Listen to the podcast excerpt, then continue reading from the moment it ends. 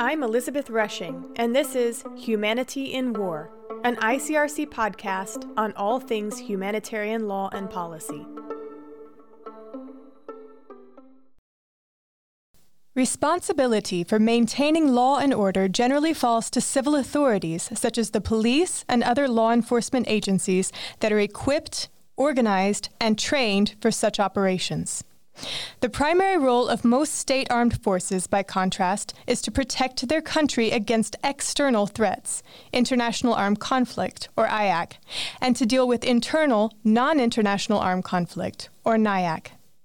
However, armed forces may be called upon to support civil authorities where the level of threat, the degree of violence, or the scale of the challenge exceeds the capabilities of traditional law enforcement agencies. In essence, this means to protect life, security, and property, and maintaining the rule of law. Because military forces are often not equipped, organized, or trained for such missions, there is a risk they could cause harm to citizens and unnecessary damage to possessions and property. Today, I'm speaking with two ICRC experts and Colonel Susan Mwanga from the Ugandan People's Defense Forces on how military personnel can reduce this risk, as outlined in the latest ICRC handbook, along with guidance in preparing for and conducting security operations in such a way as to reduce harm to people affected by them. So let's begin our conversation today with Stephen Kilpatrick, who, as a thematic advisor at ICRC's headquarters, is responsible for the organization's approach to urban warfare and the employment of military units in law enforcement operations. Stephen served for more than 30 years in the British infantry, completing operational tours in Northern Ireland, the Balkans, Africa, and the Middle East. Welcome, Stephen. It's wonderful to see you today. Thank you, Lizzie. It's really good to be here. Thank you. And so let's begin with this handbook. It's been recently published and it's on today's subject. Can you please explain to us what are the challenges that state armed forces face in conducting security operations and why this handbook is important both for them and to reduce the harm that apparently results? Absolutely, uh, Lizzie. And, and you said a lot of it there in the introduction because state armed forces normally prepare for conflict and so combat and to operate under international humanitarian law. But very often we see them tasked to um, support police forces or to deploy on peacekeeping operations where international human rights law is the, the, um, the prevailing law. And now, I, I, speak from from a bit of experience here in that we used to deploy to Northern Ireland with the line that we've got this, this is fine because we're prepared for combat and we scale down for law enforcement operations. But the truth is that actually operating under human rights law is rather more complex, and certainly intellectually for commanders and the soldiers, it's really quite demanding.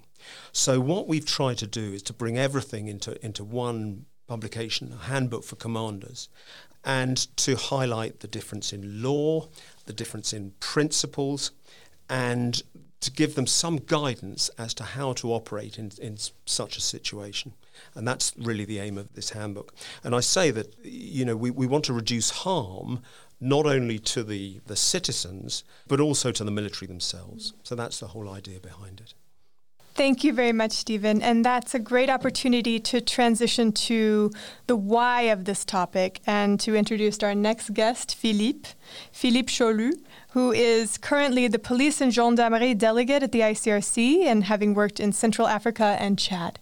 And before his career at ICRC, he was trained and contracted as infantry combat platoon leader in the French Marines and completed an operational tour later in Bosnia, Kosovo, Ivory Coast, and Afghanistan as a career officer. Welcome, Philippe. Thank you so much for joining us today. Thanks, Lizzie. Good afternoon. Glad to be here. Thank you. Could you please, based on your experience, help our audience understand why the subject of this handbook is so important for humanitarian work? What is the legal framework, specifically international humanitarian law, governing the use of force in law enforcement operations that Stephen touched upon?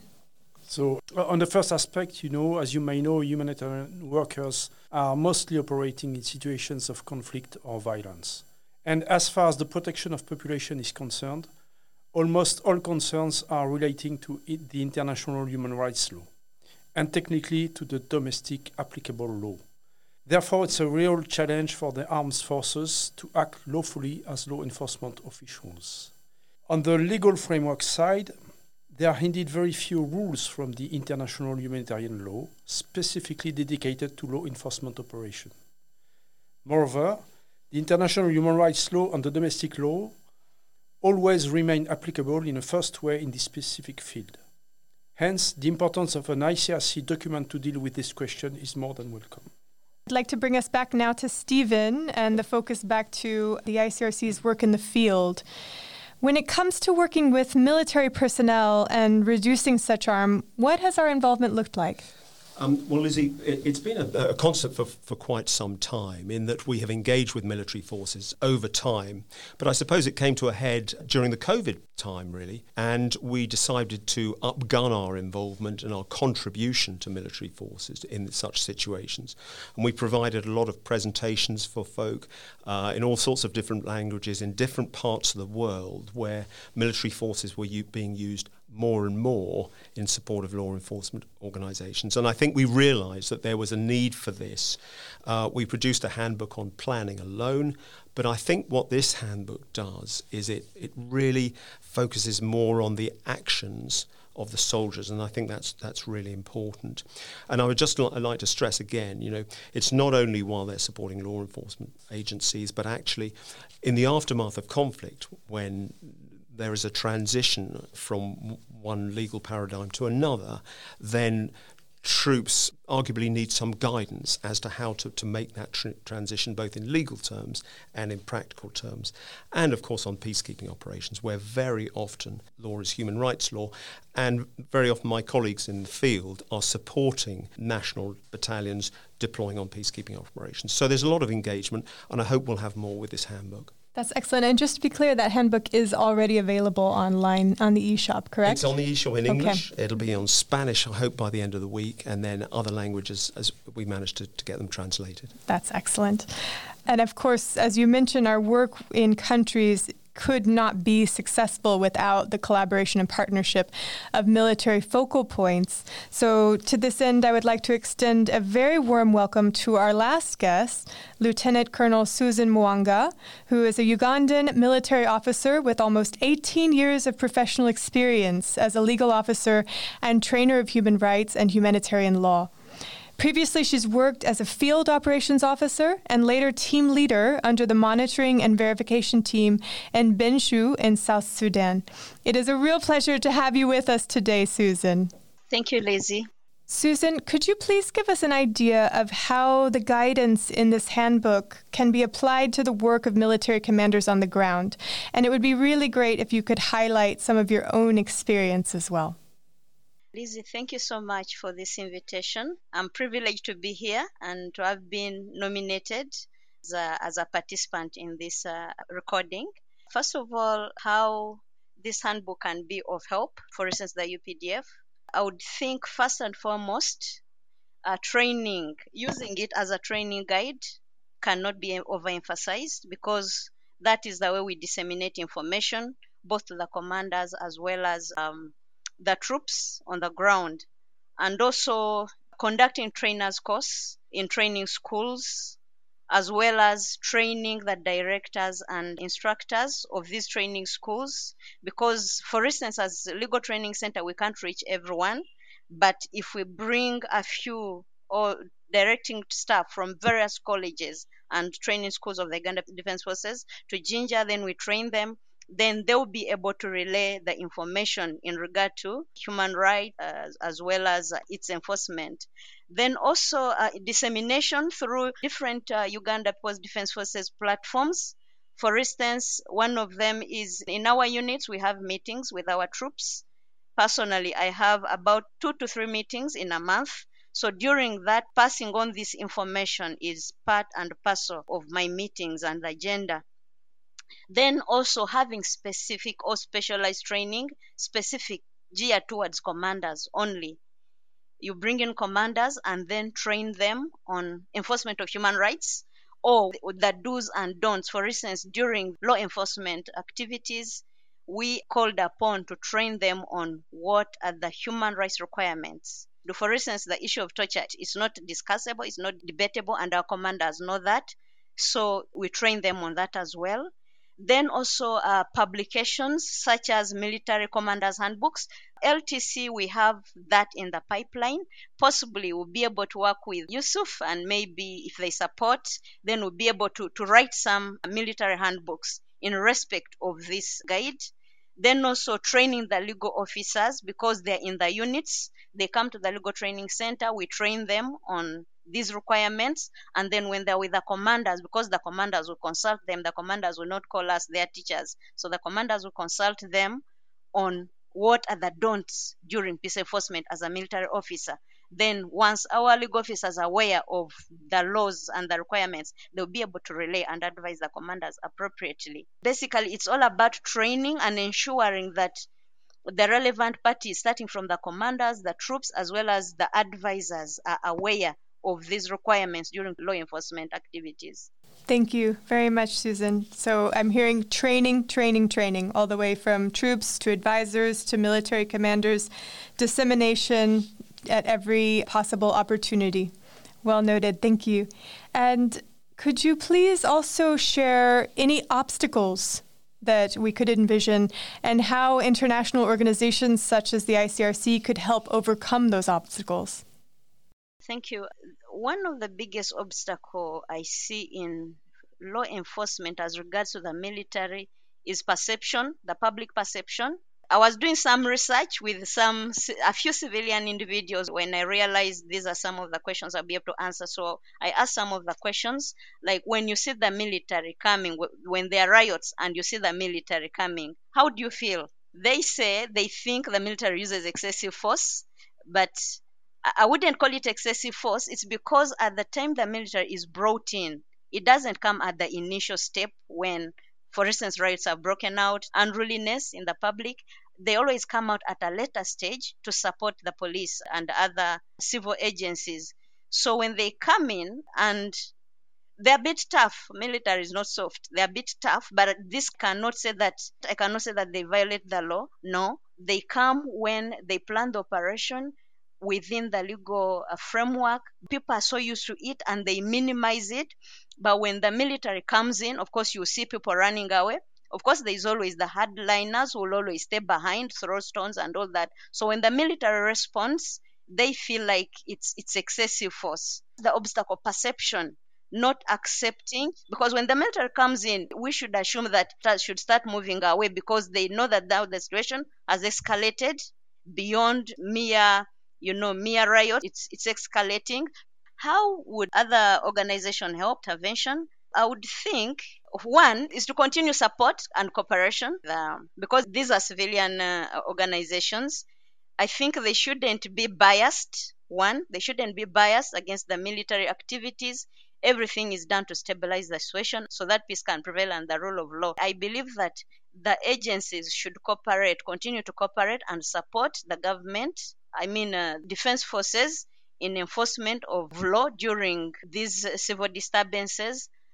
And also, I don't know what, what other activities, for instance, ICRC may have.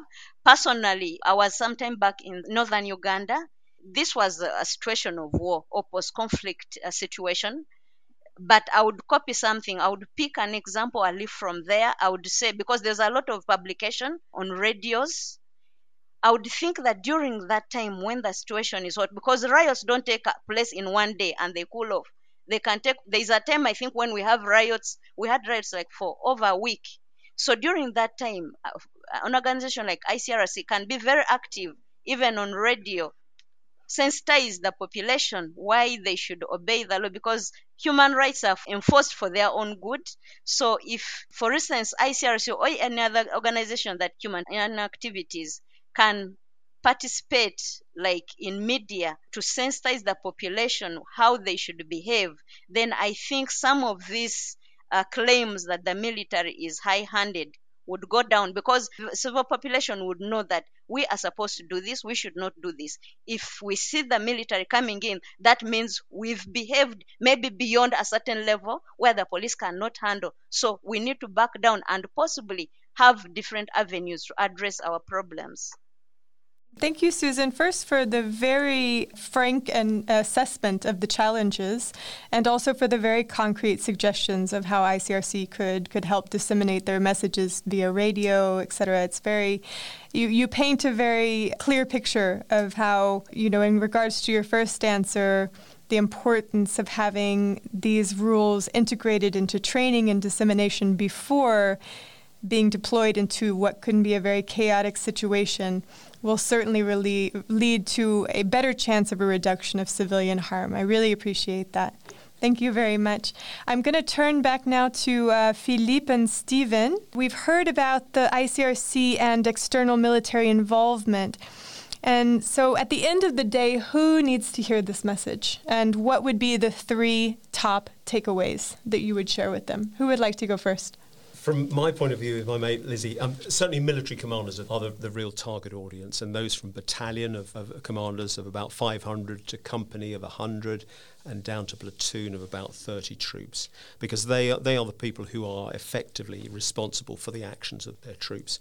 And of course, as you say, ICRC folk need to understand what the troops the troops are taking on. I also hope it's appropriate for law enforcement officers themselves, so police officers in many many cases, because I think it's written in a way that it's straightforward. It highlights the the principles, and so I think it's relevant for them. The three top takeaways? Well, uh, firstly, it's different. The difference of operating from combat to law enforcement operations is so very different, and and that's the really important takeaway. The second one is it's complex, and the, the sense that it's scaling down from combat, therefore it's more straightforward. That's nonsense. It's really difficult for commanders and it's really, really difficult for soldiers under their command to, to understand the, the rules governing the use of force, the whole business of the escalation of force, the carriage of weapons, all this sort of thing. And that's the, the second takeaway. And the final one, I, I heard um, Susan talking about the value of training there. And I really emphasized the use of talking through different scenarios. And I found this with my soldiers.